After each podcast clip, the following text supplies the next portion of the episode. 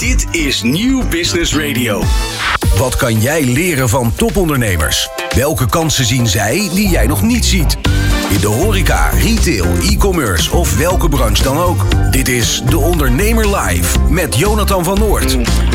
Hoe zet je een goede webshop op? Hoe hou je er zoveel mogelijk resultaat uit? En wat zijn de trends voor 2024? Je hoort het vandaag tijdens deze thema-uitzending van De Ondernemer Live. Die gaat over e-commerce. En wie hebben we zoal? Nou, Marlene ten Ham is onze hoofdgast. Directeur bij thuiswinkel.org en dagvoorzitter tijdens de aankomende webwinkelvakdagen. Sales coach en ondernemer Wessel Bergman die komt vertellen hoe je nog meer kunt verdienen aan je webshop. We hebben Mark van den Berg van Spotler en die vertelt over de inzet van mails. China-expert John Lin vertelt over de trends en verwachtingen uit het buitenland.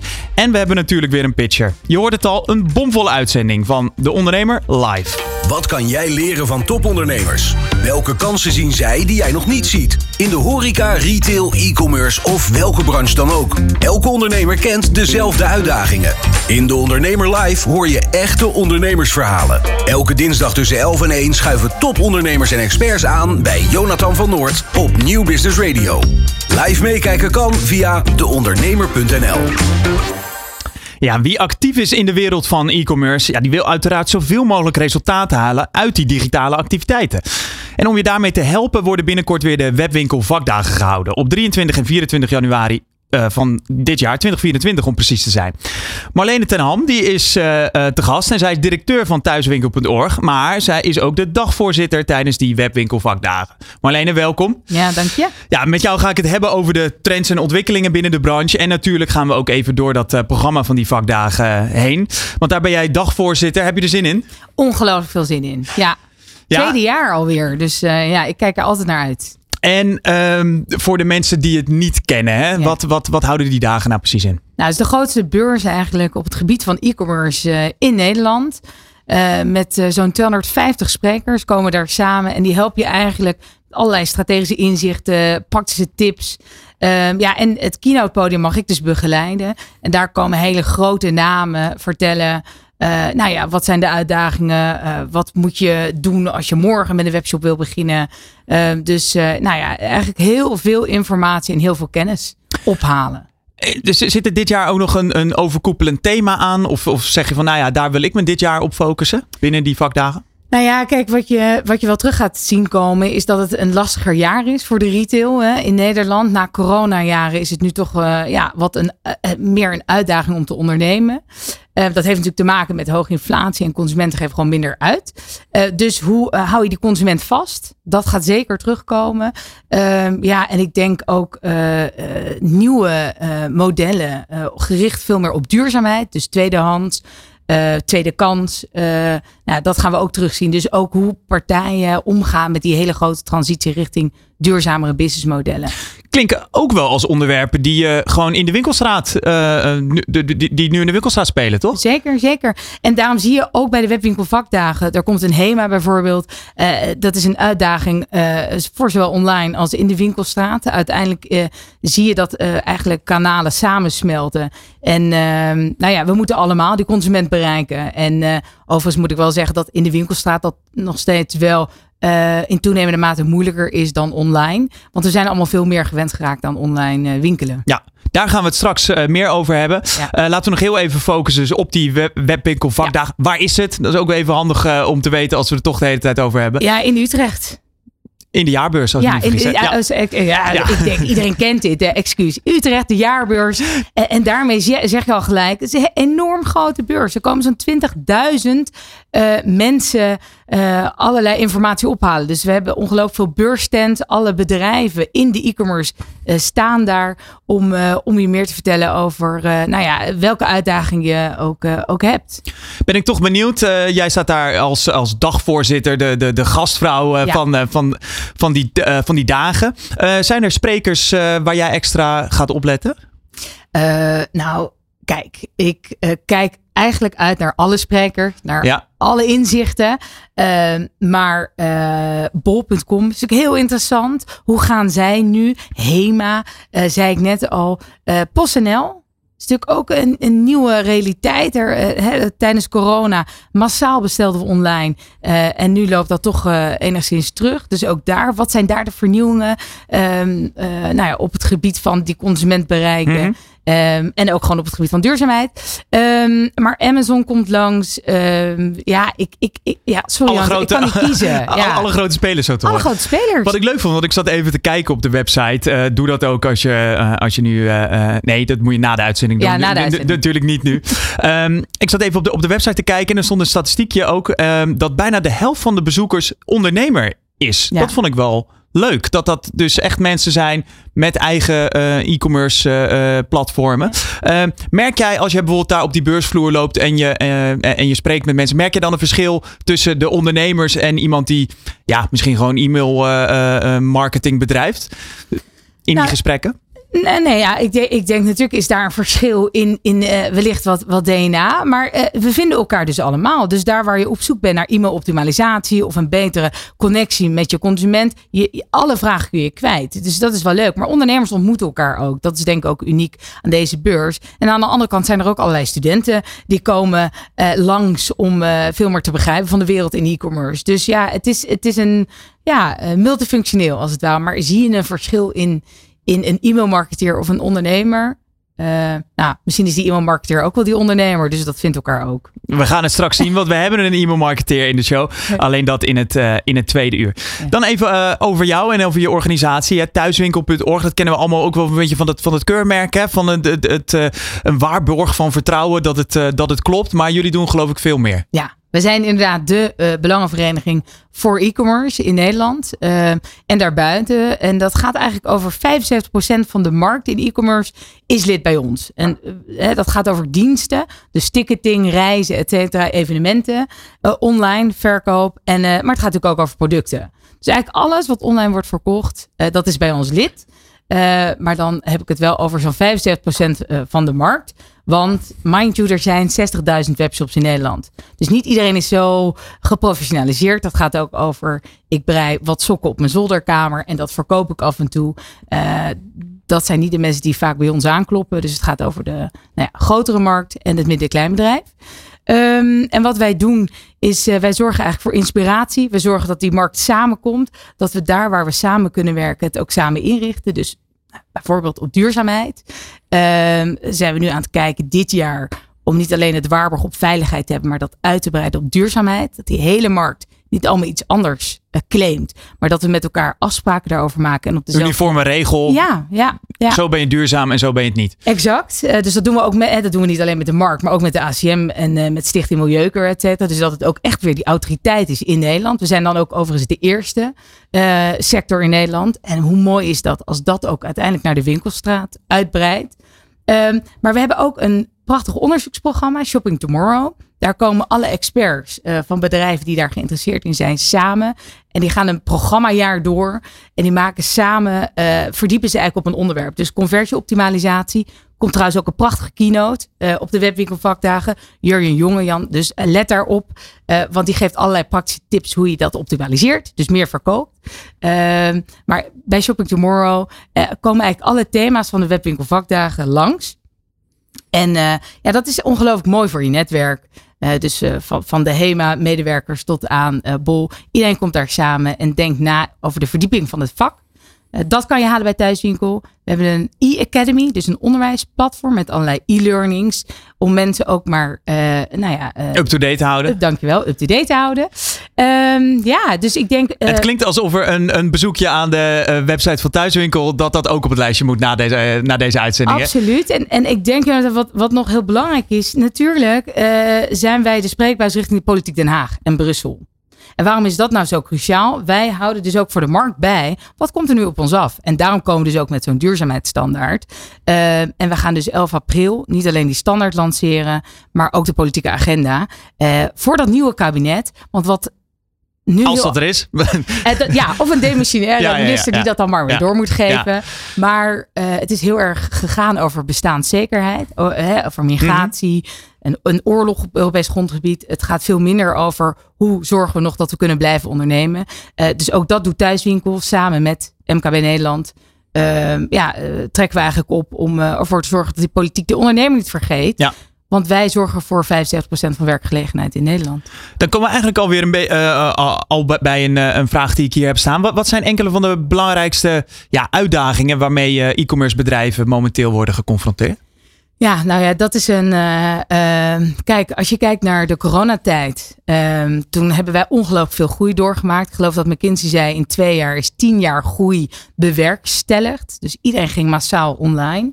En eigenlijk sinds vorig jaar zie je voor het eerst stabilisatie. Dus ook al zijn we meer gewend aan, geraakt aan online. We hebben te maken met inflatie, een lager consumentenvertrouwen. En mensen geven gewoon minder uit. Um, en je ziet een shift eigenlijk ontstaan van iets minder producten die we kopen. En nog steeds zijn we wel erg gewend aan reizen, diensten. Dus uh, evenement, ticketing, et cetera. Dat zit wel in de, in de lift nog altijd.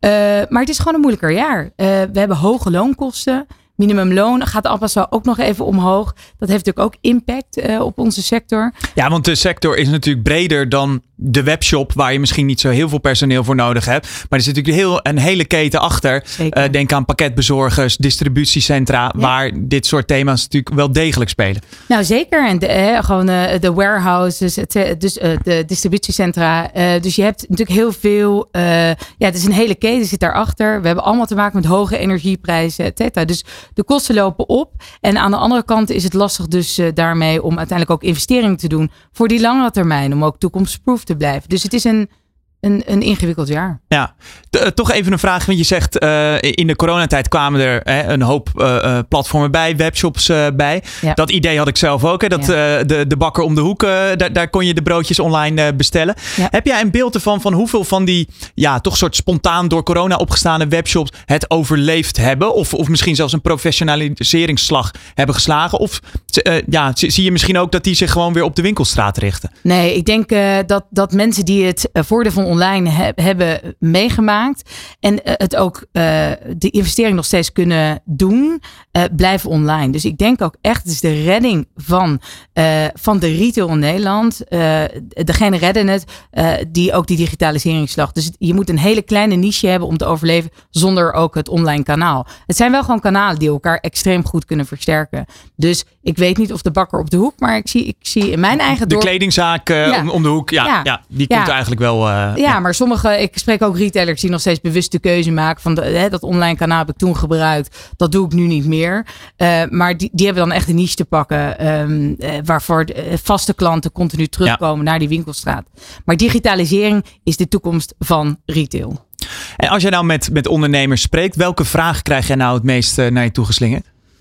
Um, het gaat ook wel echt over wat komt er allemaal nog op ons af? Uh, waar moet ik rekening mee houden? Wat betekent compliant zijn? Ook wel mensen die starten, grote merken die ineens direct naar de consument gaan verkopen.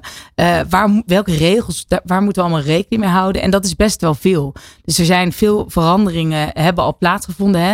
Wij mogen niet meer hè, die van voorprijs discussie, is een ingewikkelde discussie. Mm -hmm. Het is gewoon wetgeving uit Brussel, wat laat zien dat je 30 dagen je prijs moet vasthouden. Daar let, en we, aan de andere kant zie je dat de autoriteit Consument en Markt daar steeds maar op gaat letten. Ja. Dus uh, ik krijg veel vragen over: ben ik compliant? Klopt het wat ik claim? Um, en, en, en daar hebben we echt nog wel lang het weg te gaan. Ook als je kijkt naar wat we mogen claimen: van hé, hey, wij zijn zo duurzaam. Uh, dat, dat is eigenlijk de grootste vraag nu. Uh, wat, wat, ja, wat ik het meest krijg.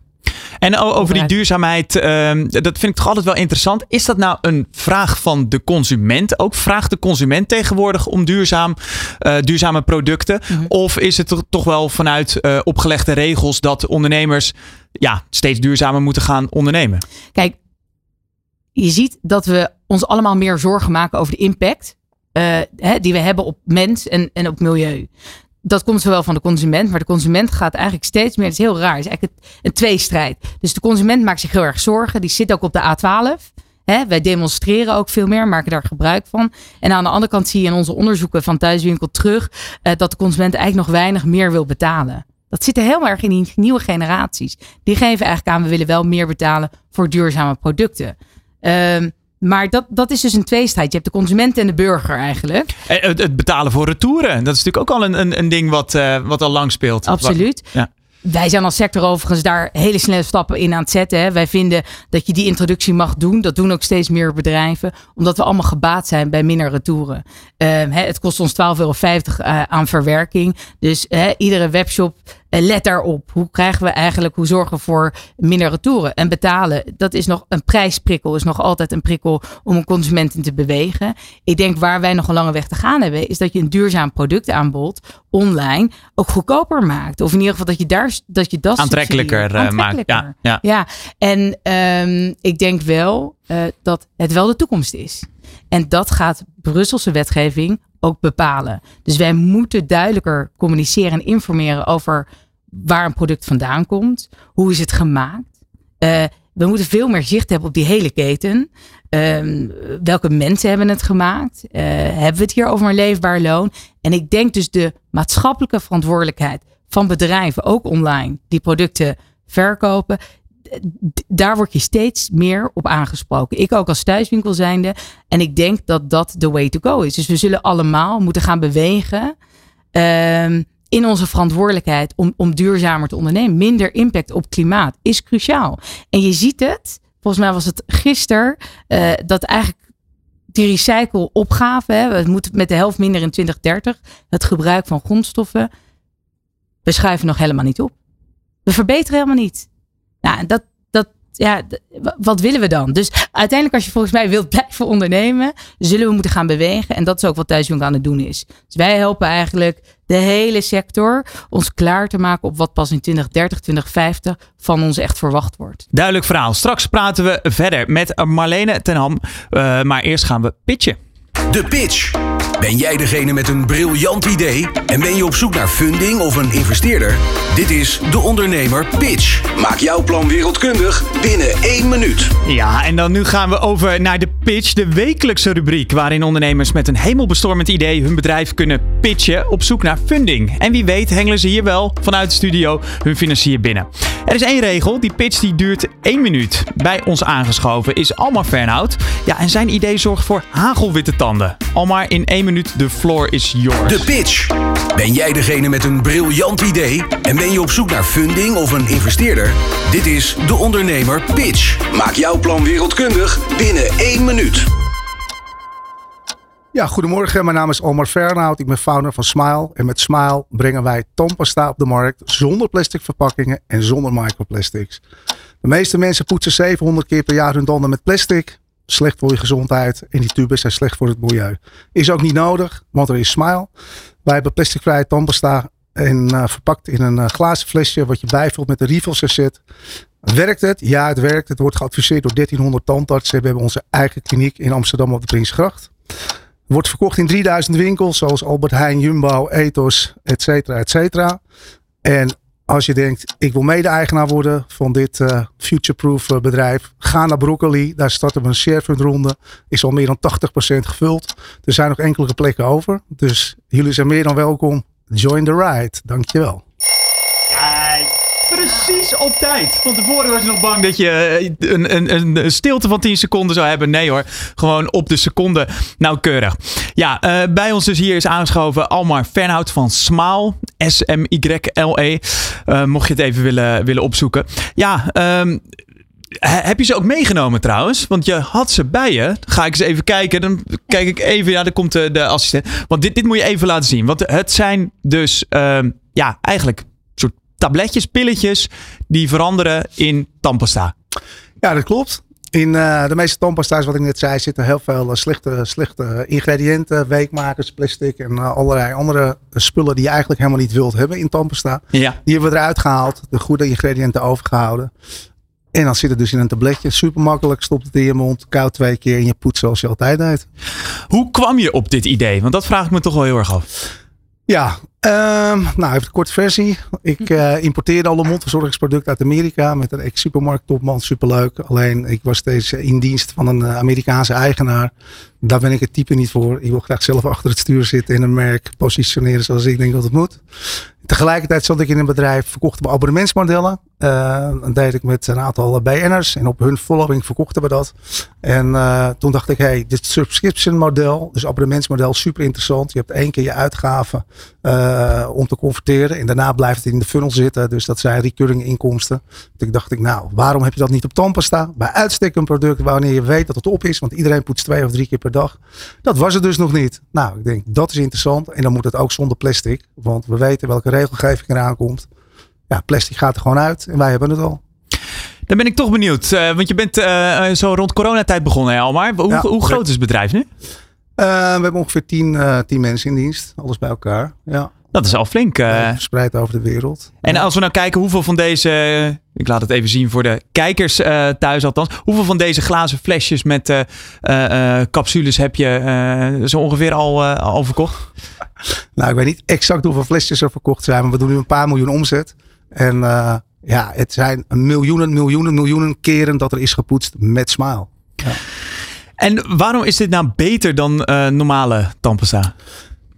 Nou, het is eigenlijk heel simpel. Uh, voor je gezondheid is het beter, want in 60, 70 procent van de normale tandpasta's zit microplastic. Je poetst je tanden dus 700 keer per jaar met plastic. Krijg je binnen de laatste onderzoeken die zijn ja, zeer alarmerend als het gaat over microplastic.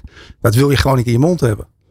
En dan heb je nog de plastic tubus. Want het komt denk ik niet alleen in je mond. Want je spuugt natuurlijk een deel wel uit. maar dat, dat uit en het komt, het komt, uh, nou komt ja, het komt uh, via, via het toilet, komt in riolering, komt in het milieu terecht. Je wil het niet. Microplastic zit overal. Hè. Ik bedoel, de Noordpool vinden ze al. En uh, het is een soort pacificering van van de wereld die plaatsvindt. En het is dus helemaal niet nodig. Dat is het mooie. Dus het verbaast me ook wel dat al die grote merken het maar blijven toevoegen. Het is natuurlijk super goedkoop. Hè? Ik bedoel, ja. Want eh, dan kom je eigenlijk al bij, uh, bij een vraag die ik zelf had. Hoe, hoe kijken de grote uh, merken naar ja, dit, dit bedrijf uit Nederland? Nou, en we zijn wel opgevallen, laat ik het zo zeggen. Kijk, als je je spullen bij Albert Heijn in het schop hebt liggen en allerlei andere grote partijen, dan gaan ze je zien. Uh, we zijn ook wel eens gebeld. Ja, de deur staat altijd open. Dus ja, ik bedoel, wij willen impact maken. En als dat kan, uh, samen met een grotere partij, ja, is dat een mogelijkheid. En anders gaan we op eigen kracht verder. Hè. De community van ons zijn meer dan 100.000 mensen. Ze zijn zo'n fan van het merk. Ja, die bepalen ook, dat is toch wel heel leuk om te vertellen, komt niet altijd aan bod, maar ik vind het wel leuk om te zeggen. Die bepalen ook welke smaken er komen, welke andere producten zonder plastic we op de markt brengen. Als het Leg eens uit dan, hoe, hoe gaat het proces? Nou, we zijn dus in die eerste lockdown begonnen, heel data gedreven. Data is goud. Dat zie je nu ook. We zijn heel blij met die community. En die community zit mede achter het stuur. Dus wij hebben allerlei services die we uitvragen aan ze. Welke smaak zou je willen? Dit, dat. Met welk merk zou je het leuk vinden dat we gingen samenwerken? En zij zitten daar ook op te wachten. Hè? Want ik snap dat het vanuit jou heel interessant is. Maar heeft zo'n consument daar ook wel behoefte aan om zo'n vragenlijst over tandpasta in te vullen? Kijk, de tandpasta-industrie is een uh, industrie waar heel weinig innovatie plaatsvindt. Zoals wij dat uh, hebben neergezet, dat doet niemand. En het is heel leuk om te weten wie je klant is. Daar kan je heel veel van leren. En als je een supermarkt iets verkoopt, hartstikke mooi. Maar ja, wie het koopt, dat is wel even een zoektocht. Ja, wij je ziet alleen de aantallen. Zelf. Ja, precies. Dus mensen die krijgen korting als ze, als ze fan zijn van Smile of, of bij ons al een abonnement hebben. En die kunnen meebeslissen. En dat meebeslissen vinden mensen ontzettend leuk. Ja, en, en uh, ja, wat voor invloed heeft de consument zoal gehad? Welke keuzes zijn er gemaakt op basis van die data? Nou, het flesje wat ik jou net uh, heb gegeven. Ja, Dat is een, uh, een van de laatste smaken is Salty Fresh. Nou, was een bekend tandpasta merk. De zoutige tandpasta. Die kennen we ja, allemaal ja, ja, die kennen we. Die kennen we. begint met een P. Ja. En die veranderden hun smaak. En wij kregen echt in social en in mails van, ja, ik, ik weet niet exact hoeveel, maar rond de 100 reacties van, hey, ze hebben die smaak veranderd. Ik vind het niet meer lekker. Als jullie dat nou eens op de markt konden brengen, zo'n zoutige smaak. En dan zonder plastic, dan wil het wel hebben. Wij een oude tube gescoord. Mijn collega op de markt. Ja, want ik ken mensen die echt inderdaad naar Duitsland geloof ik zijn gereden om, nou, die, ja. om die tubes te, te, bemachtigen. Dus daar, dat is een heel mooi voorbeeld dat die community dus heeft beslist dat dit is gekomen. Ja. En die mensen die zeiden dat willen we, hebben een testrun laten maken, toegestuurd. Wat vind je ervan? Zou je dit kopen als het zo smaakt en het kost 5,99? En acht van de tien die zeiden ja. Nou, dan is het heel simpel. Dan gaan we het dus maken. Wij geven de mensen wat ze willen. Kijk, kijk, kijk, kijk. Daar spreekt de marketeer. Um, Ik ben toch, toch wel benieuwd. Hè? 5,99 zeg je. Hoeveel uh, zit erin? Ja, 65. Uh, we wilden echt, uh, ja, je moest het goed kunnen vergelijken met hoe lang poets je met een tube tandpasta. Mm -hmm. Dat wist dus niemand. Zelf maar geprobeerd. Dat was 65 keer. Toen we er 65 tabletjes in. Het kan soms zo makkelijk zijn ondernemen. Hè? Het kan soms zo makkelijk zijn. Dan ben ik toch benieuwd. Uh, Alma, je zei het uh, in het begin van het gesprek. Uh, een achtergrond vanuit de, de, de abonnementenindustrie. Dus dan is het logisch, want het is, wordt bij Tandpasta nog niet gedaan, dat ik dat dan bij mijn bedrijf ga doen. Ik heb altijd wel het idee, als je dan hoort een abonnement over dit of dat. Zit een consument daarop te wachten op een abonnement voor iets ja, toch wel bazaals als tandpasta? Um, laat ik het zo zeggen. Nederland is niet echt een abonnementsland, maar je gaat ook op gemak zitten. Dus als mensen het product fijn vinden, bied je ze prijsvoordeel, gemak. Je zit nooit meer zonder. Sommige mensen zeiden van ja, soms met tandpasta op, dan vergeet ik het. Knip ik mijn tube open, kan ik nog een paar keer poetsen. Ik denk, oh, ongelooflijk. Dus Wel heel duurzaam. Ja, heel, heel duurzaam. um, dus uh, mensen zitten erop te wachten. Mm, vaak zijn ze een beetje huiverig voor. Maar als je dus laat zien dat je het altijd kan opzeggen. En dat niet te moeilijk over doet. En bij mij kan je het ook gewoon loskopen. Dan zijn we net zo blij met je. Ja, is, is dat uh, een, het, woord transparantie komt bij mij wel, wel naar boven. Is dat een, een pijler binnen jouw ondernemerschap? Ja, zeker. We proberen heel open te zijn over wat we doen als het gaat over duurzaamheid. Dus voor alles terug te vinden op onze website. En je ziet dat de consument dat een bepaalde groep consumenten, de donkergroene doelgroep, is daar heel gevoelig voor. En we hebben ook steeds meer mensen die zeggen van, ja, ik zag het bij mijn tandarts, die zeggen dat het goed is. En het ziet er zo cool uit. Dus je krijgt ook allerlei andere invalshoeken waarom mensen het merk als Smile beginnen te waarderen. En dat zijn ook die verschillende smaken die eraan komen. Zie je ons als de Tony Chocoloni van de mondverzorging. Impactgedreven bedrijf, opvallende verpakkingen, altijd lekker. Uh, maar wel anders dan anders. En leuk als cadeautje, want dat is ook. bij de, bij de Tony Reep ook. Ja, zeker. En uh, behalve die supermarkt en online is er ook een hele, de hele hospitality branche, de hotels. Alle single-use plastics moeten eruit. Nou, uh, mag best weten, een hele mooie deal gesloten met een van de grootste airlines. Dat is echt een klapper van een deal. Super blij mee. We werken met een grote verzekeraar samen. Dat zijn eigenlijk allemaal dingen die doen andere tandpasta-merken doen dat eigenlijk niet. Je zit hier omdat je geld komt ophalen. Of je staat hier omdat je geld uh, uh, komt ophalen. Uh, hoeveel, hoeveel heb je nodig? Nou, we hebben een, op dit moment staat er een ShareFund ronde live op het platform Broccoli. we wilden 4 ton ophalen en eigenlijk is het heel snel, ja, zit wel boven de 80% Dus een paar dagen live, dat gaat heel erg hard. Maar ja, ik nodig iedereen uit om mee te doen. Ja, en je zei in het voorgesprek wat we hadden van ja, eigenlijk heb ik er niet eens zo heel veel voor moeten doen. Want dit is gewoon die standaard base van fans, van gebruikers die, ja. ja die uh, de smaak te pakken hebben. Kijk, data, in welke vorm dan ook, als het nou volgers zijn op Instagram of je e-mailadressen. Nou, e-mailadressen, die, dat zijn de best converterende uh, data die je kan hebben. Uh, dat biedt zoveel voordelen als jij iets wil introduceren, of je wil feedbacken, of je wil wat hebben van mensen, of je wil wat weten. Ja, dat biedt nu, ons nu heel veel voordeel. Dus die mensen die zeggen, ja, wij willen meedoen, wij zien wat jullie doen, we zien het groeien, we komen het overal tegen. En we weten wat de, wat de, wat de regelgeving wordt en eigenlijk al is vanuit de EU rondom plastic.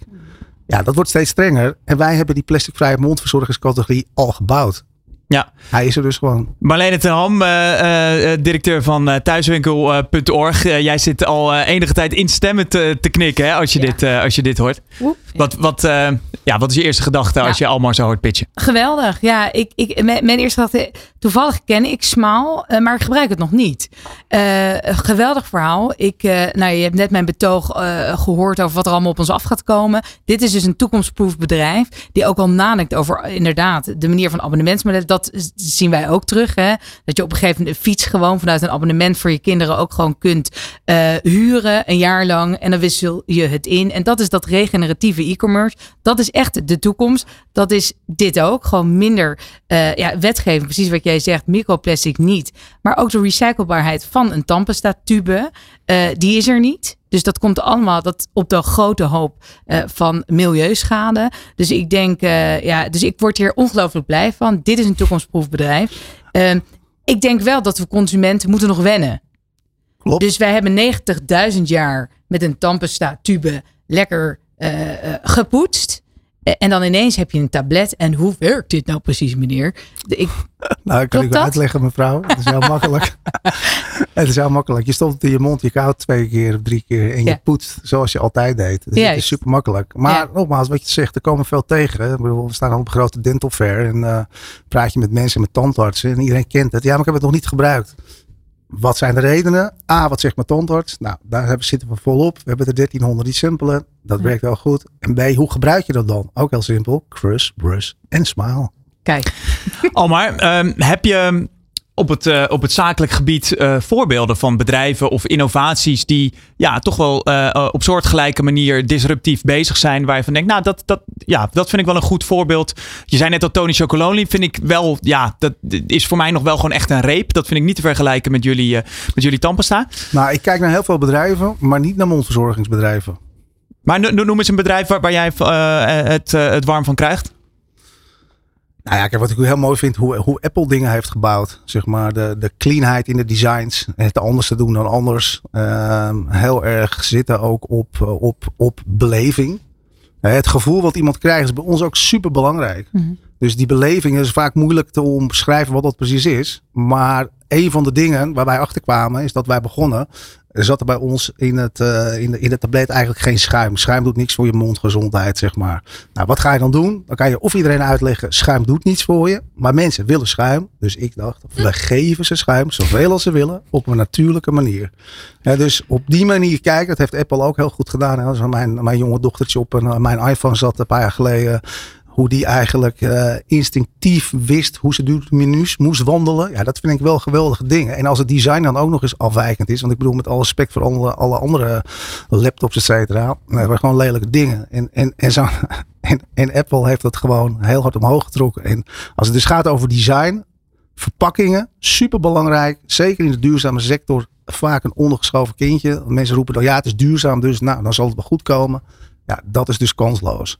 Er zijn een aantal dingen waar je moet voldoen als je naar de markt op gaat. Het moet er goed uitzien, makkelijk in gebruik, niet duurder zijn dan main competitors, bewezen, effectief. En je moet het gewoon willen hebben. Ja, en dat is uh, de, de, de, winnende formule wordt hier uh, zo, even, zo even uitgelegd. Uh, je zei net al 4 ton wil je, wil je ophalen. Hè? waar ga je het voor, geld voor gebruiken? Nou, het belangrijkste is voorraadfinanciering. Er komen zoveel dingen aan. En ik bedoel, ik had het net over een airline. Ja, dat is de voorfinanciering van één zo'n rondje is al 100k. Uh, daar zit wel een multiple op, dus dat komt wel terug. Maar ja, dat duurt wel een, eh, maand of uh, vier, vijf voordat je dat weer binnen hebt, zeg maar. En het uitbreiden van het team, dat is ook belangrijk. Want ja, laat ik het zo zeggen, alleen kan je niet zoveel. Nee, nee, nee. nee. Uh, Marlene, ook een vraag uh, voor jou. Hè. Veel bedrijven die hier komen pitchen, die, die zitten in de hoek van de crowd en de sharefunding. Vaak wordt dan gezegd, ja, bij een bank hoef ik niet aan te kloppen. zitten ook vaak e-commerce bedrijven bij. Hoe, hoe, hoe makkelijk krijgen e-commerce bedrijven hun financiering rond? Wat is jouw beeld daarvan? Nou, het, gaat er ook over of je de baas van het bedrijf goed neerzet. Um, en dan zijn banken echt wel meegaand. Uh, dus ik denk dat het daarvan afhankelijk is. Klopt het? Kun je goede cijfers al overleggen, et cetera. Dus als het verhaal klopt, het is toekomstproof. Je houdt rekening met uh, de claim klopt ook. Uh, dus het is, ja, dan, dan is dit wel degelijk te financieren. Heb, heb, jij dat beeld uh, al maar? Dan krijgen we nu. Ja, is heel goed. ja, nee, nee. Ik ga ik graag op in. wij hebben ook een echte substantiële lening van van Rabobank uh, gekregen. Dus hij is super blij mee. Persoonlijk zeg ik, ik had het niet verwacht dat dat zo zou gaan. Ehm, maar wat heel goed past bij ons merk is dat we die crowd betrekken. We zijn een heel, uh, wat ik zei, community uh, gedreven merk. maar wat wel heel mooi is, dat als een, als een bank instapt, dat wekt natuurlijk ook vertrouwen. En dat geeft ook weer uh, aan uh, de soliditeit zeg maar, van je business waar je naartoe gaat. En, en, en, en ja, hoe je dat neerzet met je team. En uh, kan ik het dan goed samenvatten dat je aan de ene kant gewoon de, de bank gebruikt voor de broodnodige financiering en de sharefunding om dat communitygevoel uh, in stand te houden en ook die binding, ook gewoon financiële binding met je klanten te houden? nou, het ziet iets anders. Ehm, wij hebben veel meer geld opgehaald uit de crowd, zeg maar, met crowd en sharefunding. Maar de bank, dat was ook een, eh, dat is een welkom uh, in, die, in het hybride model van financieren is dat gewoon wel een hele goede als het gaat over trust in, in de markt. Ook naar je share en crowdfunding toe. Ja.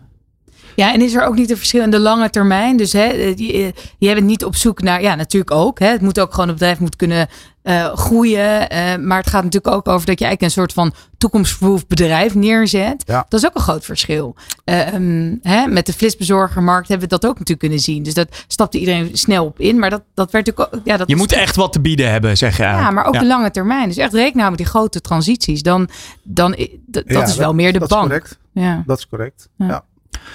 Almar, hoe zie je de, de toekomst voor je? Nou, eigenlijk heel positief. Ja, maar uh, wat kunnen we van je verwachten? Je bent een marketeer, dus er moeten vast mooie plannen uh, nou, ik wil, mijn, droom is gewoon om, om, om uh, er moeten meer winkels bij in Nederland, maar ook vooral meer assortiment. zo bij bijvoorbeeld Holland Bert, die, die, die hebben we gewoon een afspraak mee. Alles wat we op de markt brengen, gaat daar gewoon het schap in. daar hebben we 3% marktaandelen al in Tampesta markt. En dat is gewoon hartstikke mooi. Uh, dus dat is één. En ik wil ook heel graag een ander land aansluiten. Dus de blueprint die we in Nederland hebben gemaakt, zowel online als in retail, tandartsen die het adviseren, dat willen we ook in een ander land doen. We beginnen in de UK met een partij, een grote distributeur.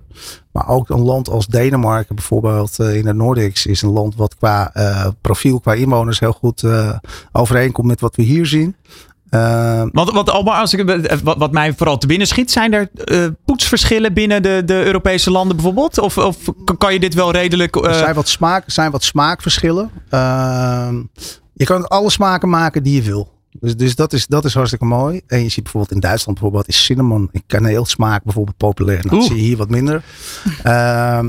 Maar in Europa, in Europa zijn het, is het vrij generiek. Dus dat is mooi, zeg maar. Als je wel schalen de grens over wil. Uh, maar in andere landen ja, zijn er ook weer uh, smaken, differentiaties. En, en in India bijvoorbeeld, is wel grappig. Daar zit in de reguliere tandpasta bijna geen schuim. Dus daar kennen ze schuim niet. Het is echt een markt. Daar kon je met die oude tabletten daar terecht. Met die oude, kon met die oude tabletten. Nou, misschien heb ik nog een paar liggen. Weet ik waar ze heen moeten. Ja, prachtig. Uh, uh, tot slot, uh, um, Almar. je, je, bent hier, dat was iets meer dan een jaar geleden. En kijk hoe ver je nu al, al bent gekomen. Als we nou afspreken dat jij in 2025 weer langskwam. Waar staat het bedrijf dan? Nou, dan hoop ik dat jullie een succesverhaal kan vertellen over wat er in het buitenland gebeurt. Ja, de Engeland, uh, de UK is dan uh, helemaal binnen? Nou, in een jaar helemaal binnen, dat is, uh, dat is heel ambitieus. Maar dat we daar gewoon goede tractie moeten krijgen. Ik denk dat dat merk alles in zich heeft. En die naam Smile, moet je niet vergeten, die snappen ze daar. Universeel, universeel. Wil je nou investeren in Smile? Kijk dan op sharefunding platform Broccoli. Dank jullie wel. Je luistert naar De Ondernemer Live. Elke dinsdag live van 11 tot 1 met Jonathan van Noord op Nieuw Business Radio. Ja, we blijven nog eventjes uh, uh, met uh, Marlene ten Ham in gesprek. directeur van thuiswinkel.org. En ook de Grand Dame op het event eind van deze maand. Namelijk de webwinkel vakdagen. daar wil ik toch nog heel even... ja, want dit, dit, was leuk hè? oh, geweldig. Ja. ja. Ik word er ongelooflijk blij van. Ik ben wel... Ik bedoel, ik gebruik het zelf nog niet. Dus dat is het eerste wat wij nu moeten gaan doen. Dus natuurlijk dit gaan proberen. Dus uh, ja, misschien is het wel zo inderdaad 2025 iedereen aan deze pastilles. Um, op de webwinkel vakdagen, je, je uh, zei het in het begin al, hè, er kwamen wat, wat grote namen voorbij. Zijn dit soort relatief kleine jongens ook, uh, uh, komen die ook op het podium bijvoorbeeld? Of, of ligt dat in, in, het verschiet wel? Ja, ik, ik denk dat dat ongelooflijk interessant is. Gewoon, gewoon ook te horen. Hè. We hadden vorig jaar My Jewelry. dat is Sjaan Hilgers. Die is natuurlijk heel groot geworden. Maar die is ergens, vertelde zij het verhaal. Ik ben op de zolderkamer begonnen. En kijk eens waar we nu staan. En hoe heb ik, dat, hoe heb ik die reis eigenlijk doorgemaakt? Dus daar is zeker ook ruimte uh, voor bijvoorbeeld Smaal om, uh, om het verhaal te komen vertellen. Ik denk dat dat ongelooflijk inspireert. Ja. Um, en helemaal, uh, nou ja, maar goed, dat geldt ook voor de grotere. Dus iedereen zit op die transitie op dit moment. En hoe geef je dat vorm naar duurzamere businessmodellen? Dit was natuurlijk een goed voorbeeld van een kleine ondernemer die het tegen de grote, de corporates uh, opneemt. Als jij nou wat breder kijkt, hè, hoe kunnen dan kleine e-commerce concurreren tegen die grote spelers, tegen die grote platformen die, uh, ja, die, nu een hoofdrol hebben? Eén, hoorde ik net ook al in mijn gesprek dat ze daar ook wel gebruik van maken. Ook de grotere platformen. Hè? Dus dat helpt ook gewoon in. Een, het is een accelerator voor je, voor je uiteindelijk verkoop. Um, en daarnaast is het heel belangrijk om een niche te kiezen. Dus je moet goed weten voor wie. Hè? Dus dit is, een, dit is een uniek product. Dat bestaat nog niet. Maar dat geldt ook voor de Good Roll. Dat is een, een wc-rol. Uh, Die hebben we hier gehad in de Oh! pitch. Ja, Nou, zeker weten. Zeker aan. weten. Dat, dat bedoel ik. Dus het zijn ook slim. Hè? Wanneer kom je eigenlijk in het, in het boekje van vaste uitgaven? Hè? En hoe maken we het consument gemakkelijker? Dus die niche, het consument zo gemakkelijk mogelijk en de verbinding maken. Dus abonnementsmodellen is, is ook een, een cruciale. Want dat Ja. zorgt natuurlijk voor terug. Eh, Heb jij zelf eh, eh, van die abonnementen? Ik, ik namelijk niet. En ik, ik vind het toch altijd interessant, maar ik vergeet het op een gegeven moment ook eh, weer. Heb ja, daar ben ik het wel mee eens. Kijk, ik, ik haal mijn tijdswinst absoluut door online boodschappen te doen.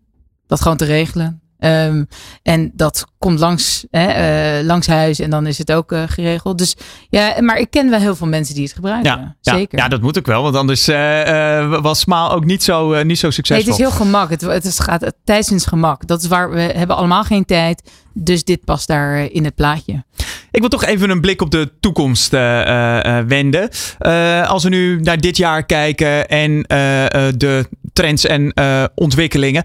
Wat doet bijvoorbeeld ehm, eh, de, het gebruik van een mobiel met, met de e-commerce? Het is tegenwoordig natuurlijk zo makkelijk om iets op je mobiel te kopen. Wat, wat zie jij daar Nee, voor? on- ongelooflijke groei hebben we al doorgemaakt. Dus we kopen heel veel online, mobiel. De vergelijking, dat is waarom we het online kopen. Ik, het is nog steeds ook prachtig, omdat, of prettig, voor, consumenten, om het hè, eh, vervolgens ook via je mobiel in de winkel te laten bezorgen. Daar het even te passen. In Frankrijk is net het pashokje geïntroduceerd. Dus je gaat naar een pakketpunt, je haalt het af, je kan het gelijk even passen. Het gaat gelijk retour. Nou, dat zijn allemaal eh, leuke nieuwe initiatieven. eh, maar gebruik van mobiel, ja, dat is cruciaal voor e-commerce. Eh, we dachten ook wel dat social commerce enorm zou toenemen. daar gaan we het straks over hebben met John Lin. Ja, nou, eh, super eh, eh, interessant. Eh, China loopt ook wat voor. Zo'n vijf jaar eigenlijk op, op, op hoe wij het hier doen. Maar jij ziet dat het in Nederland nog in de kinderschoenen staat. Ja, dat, dat, hè, het komt niet zo. Hè, maar het ligt ook aan de generatie overigens. Hè, dus, eh, eh, maar die hele livestreams, verkoop, eh, wat we zien in China, wat eh, ongelooflijk populair is, eh, dat is hier nog veel, vele maanden minder. Ik was wel benieuwd. Straks zit eh, Mark van den Bergen van Spotler. Zij zitten in de eh e-mail-automatisatie, hè, e-mail-marketing. Ehm, welke vraag zou je aan hem eh, willen stellen? Nou ja, ik, ehm, ik denk dan zelf aan de hoeveelheid e-mails die we krijgen per dag. En het zou wel interessant voor, voor onze achterban ook zijn van hè, hoe zorgen we nou echt dat die wordt geopend en dat je er bovenuit steekt in al die e-mails die je per dag krijgt. Hoe Ja. doe je dat eigenlijk? Een simpele, maar eigenlijk een hele eenvoudige vraag. Eh Marlene ten Helm, ik wil je eh, hartelijk danken voor je a- aanwezigheid. Wij gaan elkaar zien op de webwinkel vakdagen 23 en 24 januari in de jaarbeurs te Utrecht. Dankjewel. Dankjewel. Dit is De Ondernemer Live op Nieuw Business Radio met Jonathan van Noord. Een webshop alleen, dat is niet voldoende. Er moet natuurlijk ook geld worden verdiend. Sales dus. Maar hoe pak je dat aan? Daarover spreek ik met ondernemer en sales-expert Wessel Bergman. Wessel, welkom. Ja, het eh, eh, gaat vandaag over, eh, over e-commerce. In de aankondiging noem ik je sales-expert en ondernemer. Voor de mensen die je nog niet kennen, wie ben je? Wat staat zo al op je cv? Ja, vandaag eigenlijk best wel een feestelijke dag. 25 jaar ondernemer. Dus 25 jaar omzet genereren met gezonde marge. Dat is topsportbedrijven. Gefeliciteerd allereerst. En, eh, en dat heb ik in vele verschillende vormen gedaan met veel bedrijven. Aantal verkocht, aantal lopen nog. Eh, mooie echte ondernemerschap gedaan. Kijk, dat horen we toch altijd graag. Gewoon de mensen met de, met de poten in de klei. Ja, je zit hier nu in die rol van, van sales expert. Hè? Want eh, je liet het al eventjes zien. Hier zo. Ik zal het voor de kijkers even laten zien. Level 3 sales. Twee boeken eh, op je naam staan. Volgens mij zijn het er zelfs wel meer. Ehm, kan je uitleggen, gezien die thema-uitzending e-commerce, hoe sales verschilt in de e-commerce van ja, reguliere sales? Nou, eigenlijk moeten we eerst teruggaan eh, naar gewoon sales. Sales is het belangrijkste als je een onder- onderneming wil beginnen. Eh, sales, omzet genereren met gezonde marge. Geen omzet met gezonde marge is eigenlijk geen bedrijf. En dat vergeten nog wel eens veel mensen. En eh, veel bedrijven worden opgestart vanuit een mooi product of dienst, maar niet vanuit de klant. En dan zie je eigenlijk dat er nog heel wat verbouwd moet worden gedurende de reis daarna om het echt uh, uh, ja, goed te maken voor de klant. Ja, en dan begint sales eigenlijk pas. Dus je, ja, je kan wel het mooiste product of dienst dan hebben. Maar uh, ja, als de klant het niet koopt, heb je nog niks. Heb je voorbeelden uit het verleden waar je van dacht van oeh, dat ziet er mooi uit. Maar volgens mij hebben die jongens helemaal niet erover nagedacht of meiden hoe dat ja, uiteindelijk verkocht moet worden. Nou, wat interessant is, is uh, om, uh, om, uh, om te zien is dat ik best wel vaak ook naar start-ups mag kijken. En dat zijn natuurlijk geniale mensen vaak die iets bedacht hebben rondom een product of een dienst. En, en dat ze eigenlijk nog heel veel tijd kwijt zijn daarna om het echt aan de man te brengen. en dat is een kostbare fase waar heel veel geld verloren gaat. Dus ik pleit er ook voor dat als je een, uh, een uh, geld wil investeren in een start-up of iets wil verzinnen, uh, onderschat sales niet. En ehm, ja, zorg ook dat je echt weet hoe je de klant bereikt en hoe je echt het verschil maakt op de manier waarop je het in de markt zet. Nou, daar gaan we het over hebben, over echt dat verschil maken. jij hanteert drie levels eigenlijk van salesbedrijven. Nu gaan we het vandaag niet al te technisch maken, maar kan je dat in het kort uitleggen wat dat inhoudt? Ja, uh, er zijn drie levels in sales. Level 1 is de klant heeft bedacht dat hij iets nodig heeft. Die gaat op zoek. Die vindt het op internet of, of in een winkel en die koopt. Uh, level 1 sales heeft vaak te maken, is reactief op de behoeften van de klant. En uh, vaak beland je dan ook in een prijsvechtermarkt, want de klant kan heel makkelijk vergelijken. Level 2 sales dan gaan we eigenlijk uh, vragen stellen aan de klant. De klant staat open ook hè, voor vragen. Dus de klant wil wat meer informatie hebben over wat hij, gaat, uh, wat hij eigenlijk zoekt. En dan kom je eigenlijk in de wereld van de cross en de upsell of een betere technische oplossing. Wat, wat moet me daarbij bij, bij voorstellen? Heb je, daar, heb je daar een voorbeeld van? van, van uh... Ja, uh, dan, dan kan het gaan over, uh, je gaat naar een kledingwinkel en ze vragen ook nog even van, je wil een broek. En dan vragen ze misschien nog van, uh, ja, hoe leuk zou het zijn als je er ook een mooie riem bij zou hebben die past. Ja, precies. precies ja. Gewoon zo simpel. Dus ja. dan verkoop je iets meer of een betere technische oplossing. Want uh, je moet je ook voorstellen dat misschien wel 80% van wat uh, verkocht wordt, wat, wat zeg maar boven een beetje een bedrag van 100 tot 150 euro is, 80% dan koopt eigenlijk de consument niet het juiste.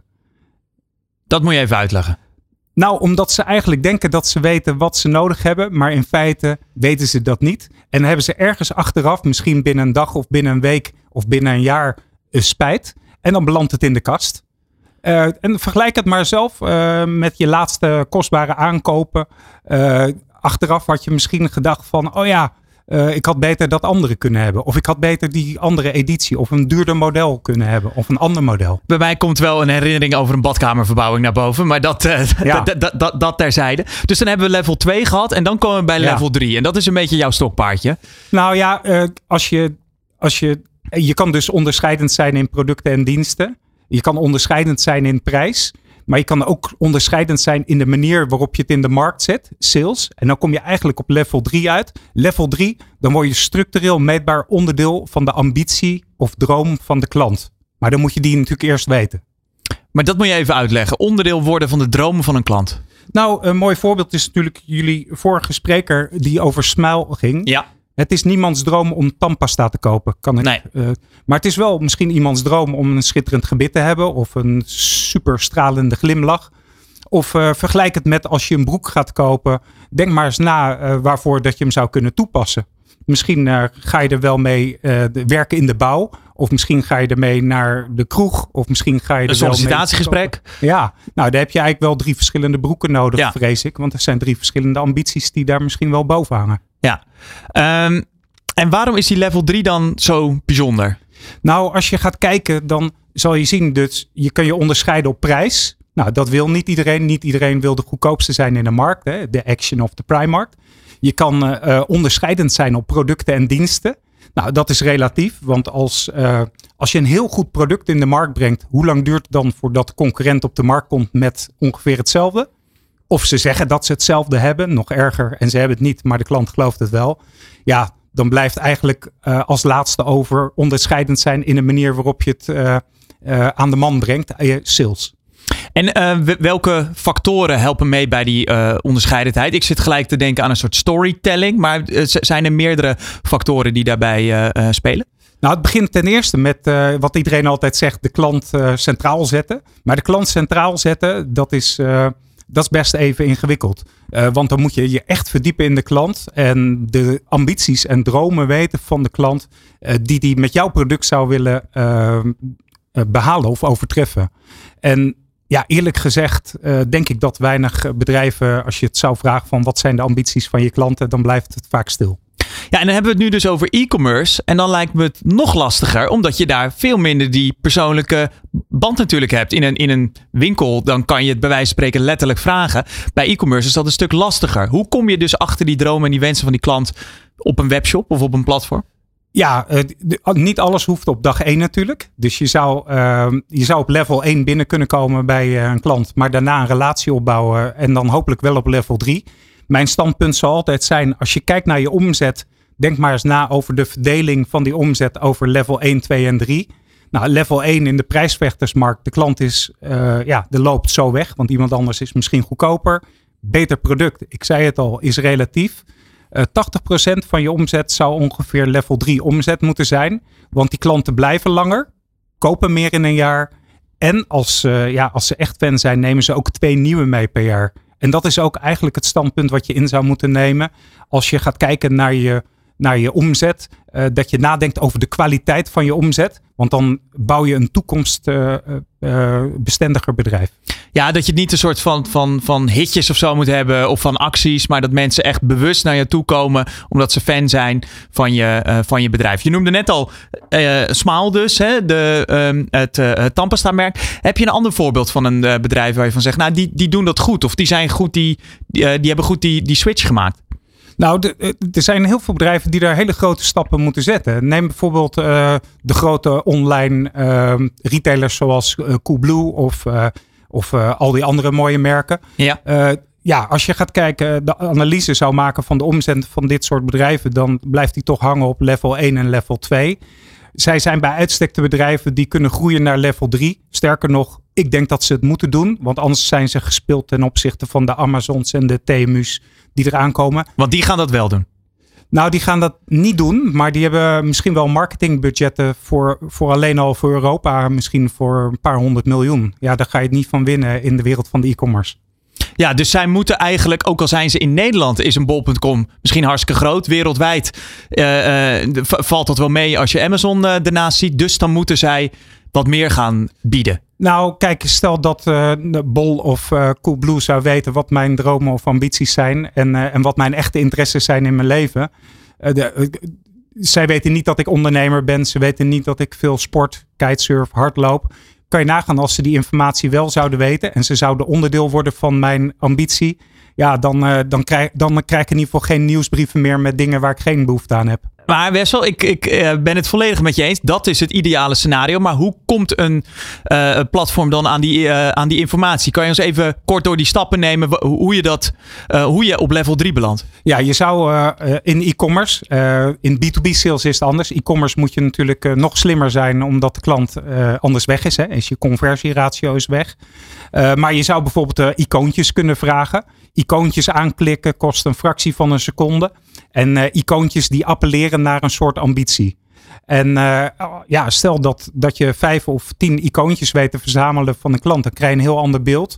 Uh, dan, dan zeg maar, dan dat je iemand in een categorie stopt omdat hij toevallig iets heeft gekocht. Waarvan je, dat je denkt dat dat misschien de ambitie dan wel is of niet. Uh, en en uh, dus, dus icoontjes, die, die, uh, ja, die hebben we genoteerd. Zijn er nog andere manieren waarop je dus meer informatie van je klant komt te weten? Ja, we, we ontwikkelen op dit moment bijvoorbeeld een AI-avatar. Die nadat je iets gekocht hebt, een gesprek met een klant aangaat. En daar kan je geweldige informatie uithalen. En stel dat je dan de de, de ambities of dromen van je klant kent, dan kan je daar weer andere producten en diensten aan vastknopen. Uh, die daar uh, ook mee te maken hebben en die de klant, waar de klant ook behoefte aan heeft. En hoe moet ik dat voor me zien, een AI-avatar?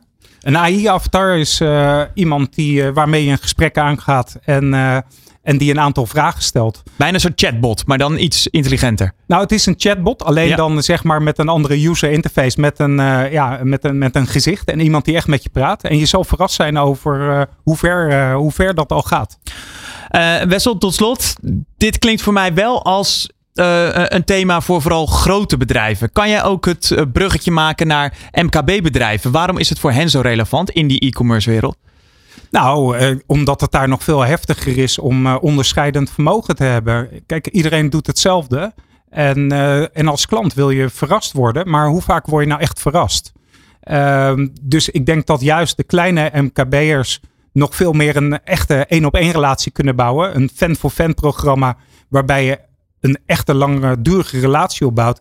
eh, ten opzichte van zeg maar heel veel geld stoppen in marketing om nieuwe klanten binnen te halen. Wat een, wat een vrij kostbaar eh, spelletje is.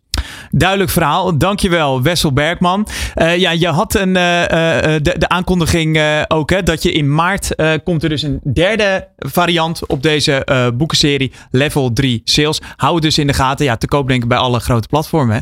Zeker. En, en ook direct natuurlijk. En je kan dan echt wel een, een mooie interactie verwachten op dromen of ambities. Top, dankjewel. Dit is De Ondernemer Live op Nieuw Business Radio.